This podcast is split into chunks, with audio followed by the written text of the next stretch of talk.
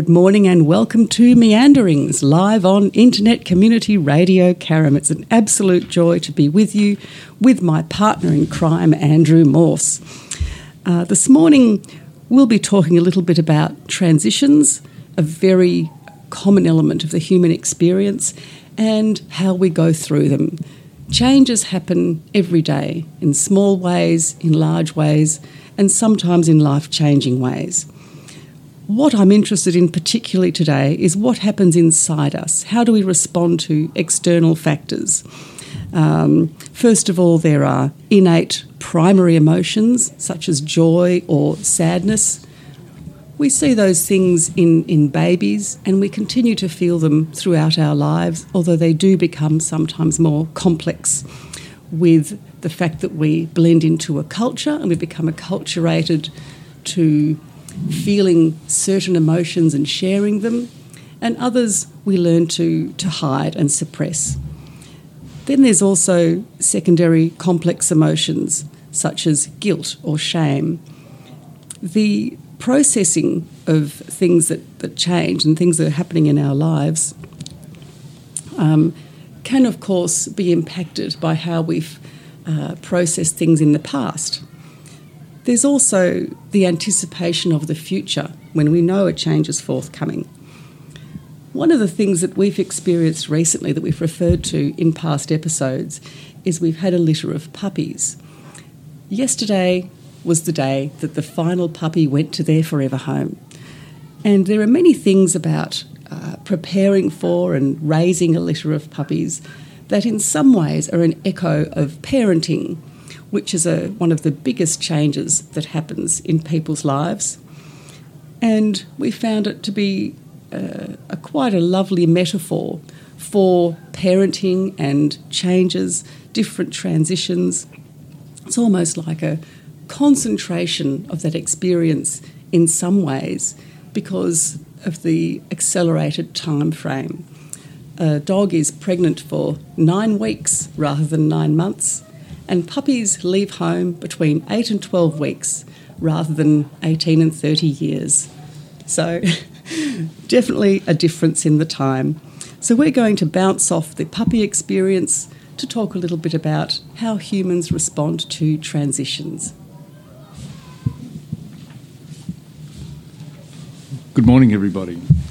Yes, as Sarah's led you into the topic with the question of uh, how you feel when changes happen basically before your eyes, but that can also reflect in the long term experience of life.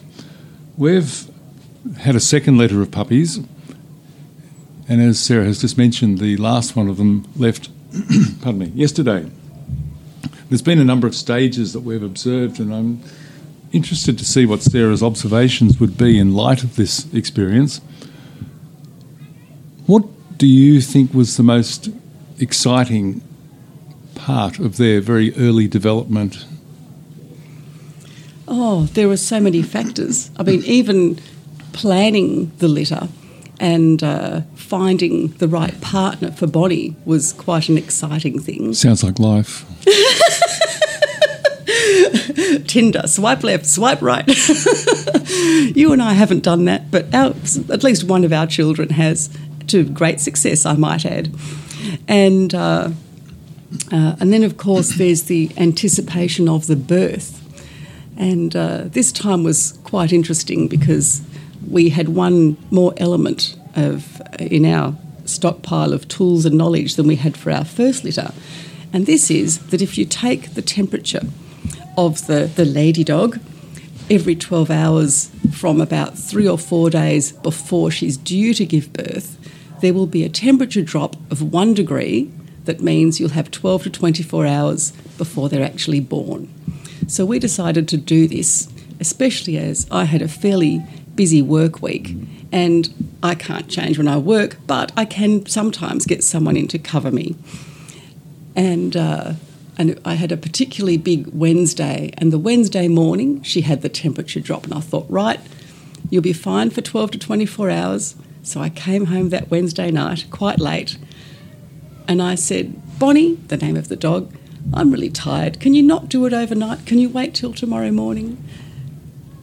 What next, happened? Next thing you know, just after midnight, I heard Andrew up and and he saw that I was awake and said, Oh, she's had a few contractions. And I'm thinking, Oh gosh, I'd better get up. But within seconds, he said, Oh, the first one's coming out. This some of you ladies who've had more than one child will know that frequently uh, it's not the first one that takes the longest. Sorry, it is the first child that takes the longest, and after that, it can be very, very quick indeed. So we had to fairly quickly uh, throw on some extra clothes, rush out of bed, take Bonnie from the small uh, bed that she was in, giving birth in, into the whelping box, which was set up really well with, with heat lamps and gentle light, and deliver these puppies in the middle of the night it's an incredibly exciting time. Um, uh, and as I think I've said before, uh, dogs in the wild obviously do this without any intervention. But as a, as a breeder, we do want to give our dogs the absolute best possible chances and also try and prevent any problems. To this end, we had uh, some things that we were doing. We were giving her calcium injections and also an oxytocin injection, which is the same sort of hormone that we give to women uh, to stimulate the contractions. So she had four little puppies. Each one came out encased in its membranes, in its birth sac. And one of the interesting things about this is that as the puppy's emerging, the, the sac full of fluid is stretched over their little face, and you see these little underwater faces peer out until you can remove the membranes. Puppy number three came out feet first. These little feet were the size of my little fingernail. And there's just so much magic at that time. Uh, it's a time to think about the uh, wonder, wond- wondrousness of life and the, the magic of birth.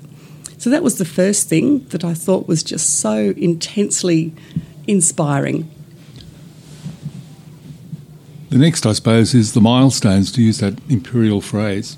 Um, we all see that in the development of kids, but uh, what did you notice particularly were two particular events in the stages of the development of these puppies? Well, one was when their eyes and ears opened because they are born blind with their little eyes completely closed, and in fact, even their ear canals are closed, and they have funny little fat ear flaps over the top. But when they're, and that we just loved the first two weeks, uh, we felt so caring of these little vulnerable, sweet, fluffy, warm creatures. But when the eyes open, suddenly you have this different connection, and they see you, and they already know you a little bit from uh, I think the vibrations in the voice, or perhaps the way you handle them, and certainly from from your smell. So, although there's a connection before that, when they open their eyes, I think most people who have any affinity with dogs will know that if a dog's looking at you, you just do feel that connection, and it's absolutely heartwarming.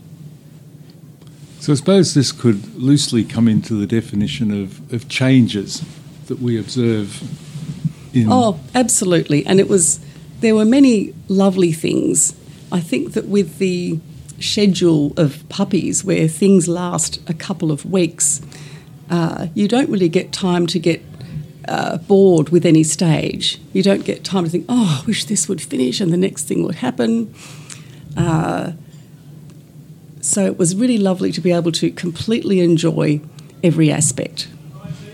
It's mostly true, except after you've cleaned up wee number 365 and you start thinking, oh, I wouldn't mind seeing these guys head off.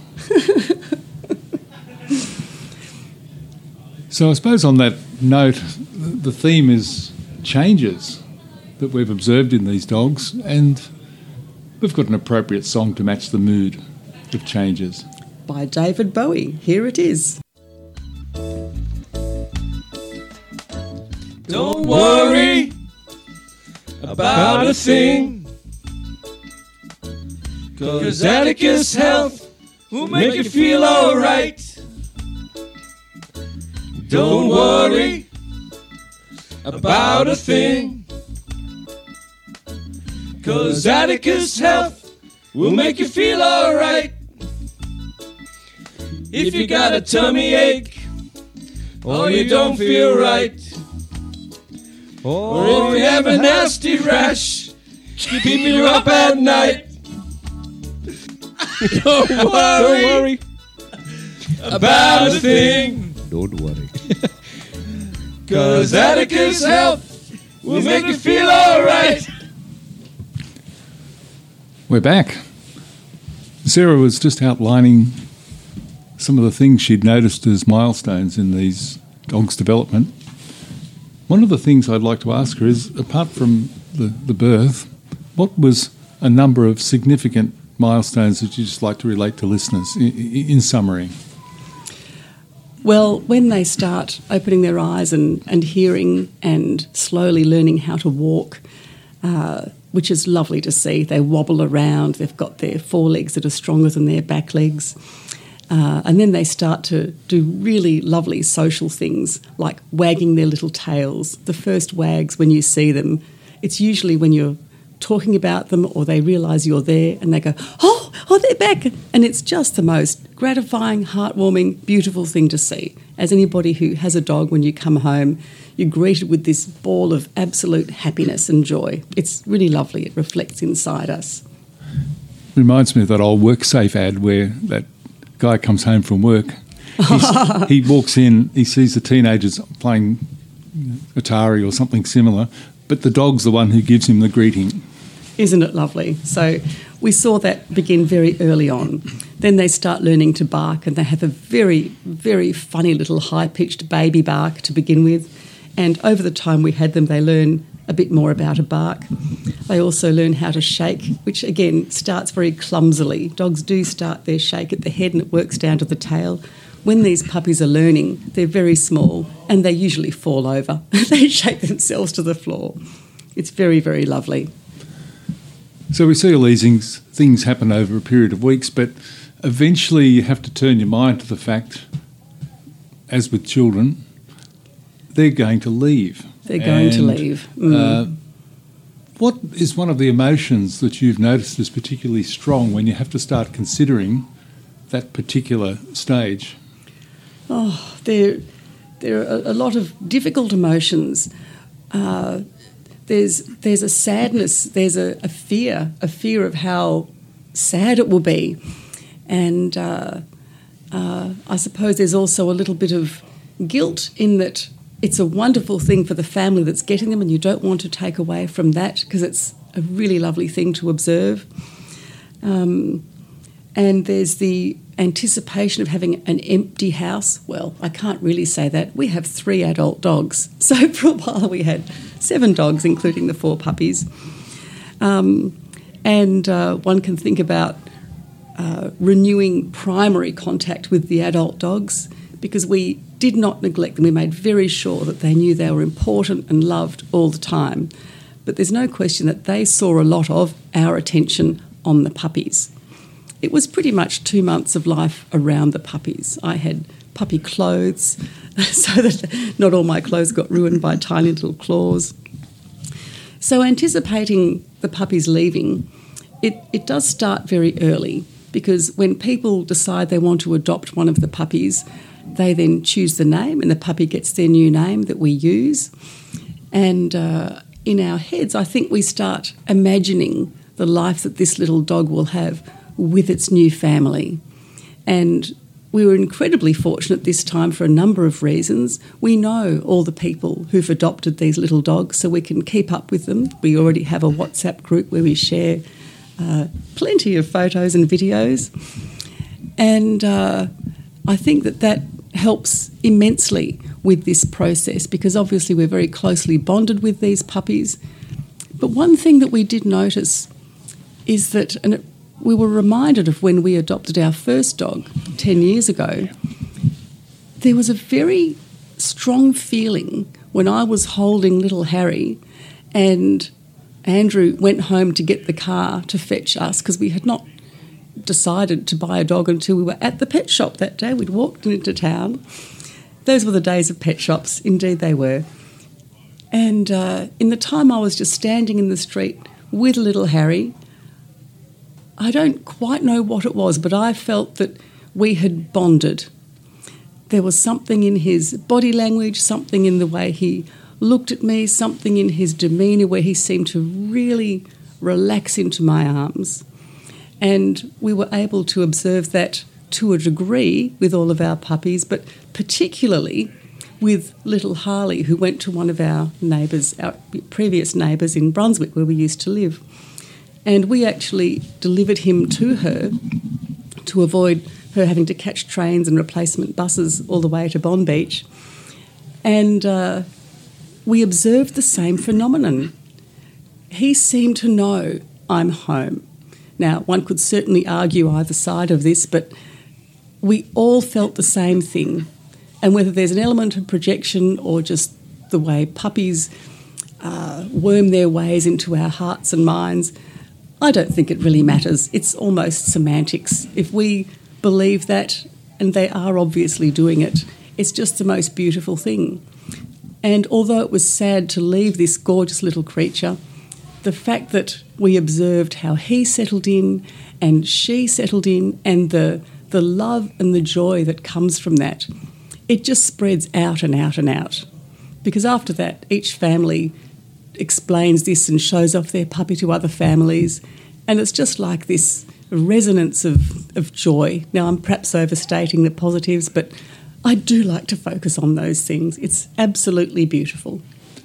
So, what you've got is the end of this process. On a particular day, you walk back into the house and it's empty.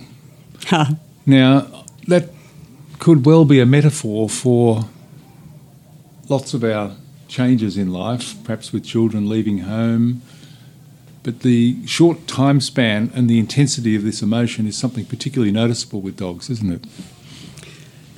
Definitely. It's, it's an entire process, all within the space of a few months.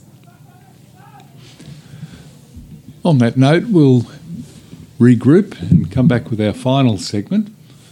In the meantime, Sarah has lined up a particular song which which is Growing Up by Rule. Here it is.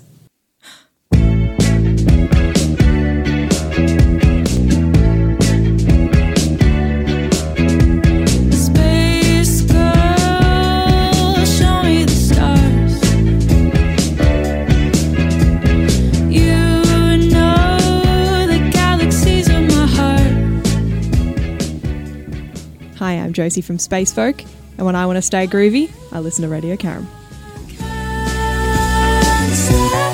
Cause you make me cry when we kiss our death in the sky. Well, welcome back, everybody. The final segment for us this morning. Segueing from puppies into other aspects of life, and I think it's probably best termed the bittersweet of the empty nester, uh, as exemplified by yesterday after we got out the hospital strength domestos and finished cleaning up after the puppies, and you look around at this empty lounge room. This indeed is a metaphor for life, and there's been some articles recently in the Age and the Sydney Morning Herald about empty nesting. And I'm going to ask you, Sarah, after the departure of the puppies, I mean, there's a, a dog element of this, but could you expand a little in relation to parenting of, of human beings?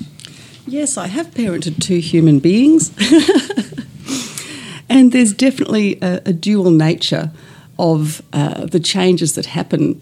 Uh, the ones that perhaps are first and foremost in my mind was the intensity of the experience when my daughter not only finished high school but uh, was able to gain entry into this university course of her choosing, which you know there was always some doubt that would she get in. I believed that she would, but you never know until it actually happens. And when she'd finished high school and got in, got her place at uni, there was a very strong double double-edged feeling, which was uh, great pride, immense pride that she had achieved that and she was on her way as an adult and her own life and also a feeling of immense sadness that uh, obviously as a parent one remains a parent and there's still many many things to do but there was something about okay she's launched my main job is done.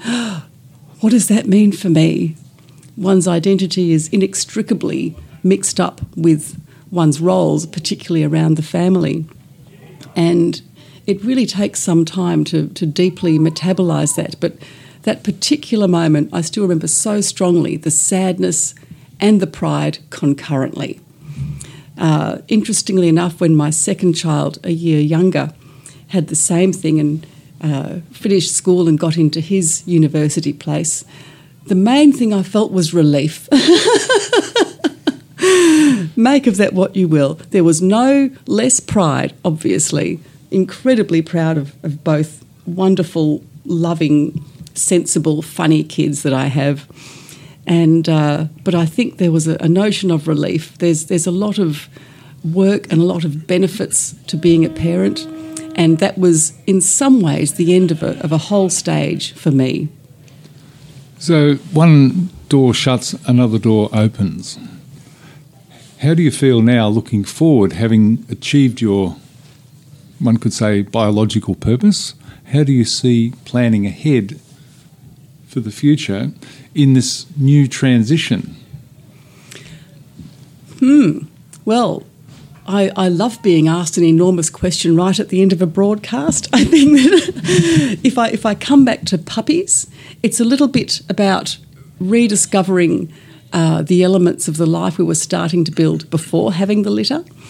And as I said earlier, re- renewing our primary contact and uh, re adopting the rituals that we've built up with our current dogs and looking forward to the things that we, the elements of our regular lives. You know, where do we go for coffee and when should we walk on the beach? And this morning I was really thrilled that we had a lovely sunny day for our local Bonbeach market. Brilliant market. Please come along if you haven't been before. It's dog friendly. You could spend the time just saying hello to the different dogs if you wanted. So I think what I'm revealing right now is uh, a way to uh, re inject uh, a lot of awareness in what's actually around and what are the good things that we can move towards, which helps with the inevitable little bit of emptiness when, when uh, a child graduates or a puppy leaves. Uh, it was probably more emptiness than sadness in reflect on reflection. And so we do have a bit of that. So it's a question of okay, there's an emptiness. What can we fill it with? And to our best abilities, we're trying now to fill it with the, the, the positive things, the lovely things. Uh, we also have a little bit of an ongoing project with respect to the puppies. We took a lot of photos. We will be making a photo book about this for ourselves. And uh, that's something that will help bring that lovely experience forwards into the future with us. And I think sharing that experience with others too. I've noticed you've been very active on the Instagram slash uh, WhatsApp and created effectively communities of people of uh, lots of different backgrounds sharing this love of, of dogs. That's absolutely true. There's something really heartwarming about going through these transitions in the company of others, and uh, which I think is one of the joys of, of puppies is sharing that joy. But there's also an understanding with other people about how it does leave a bit of an emptiness, and at the same time, it, it's really interesting how opposing emotions exist simultaneously. Can you be happy and sad? Yes, you can. And I think our culture does tend to try and deny us that, but in fact, it's a human reality and a lovely thing to allow oneself to feel. I think one of the nice things I observed was when we took puppy number three into Brunswick, our neighbour had lost her dog a couple of years ago, and just to see her reaction of obtaining this new dog, setting the place up, all of the dog accoutrements were out everything was ready to go. And she was dead set on this new dog. And we just thought, this is great. She was a lady approaching retirement or is in retirement, but still has some professional obligations. But I reckon those professional obligations are going to come second to this dog. Yes, and I think that all of our current puppy families uh, are just having a, a really lovely time this morning. Hello to you all, and uh, thank you for providing our puppies with the most wonderful home. And thank you to our listeners. We love coming in, we love thinking about what we'll be discussing, and doing these, as we call, uh, little dives into philosophical reflections based on things that actually happen in life. We look forward to seeing you next time. Thank you.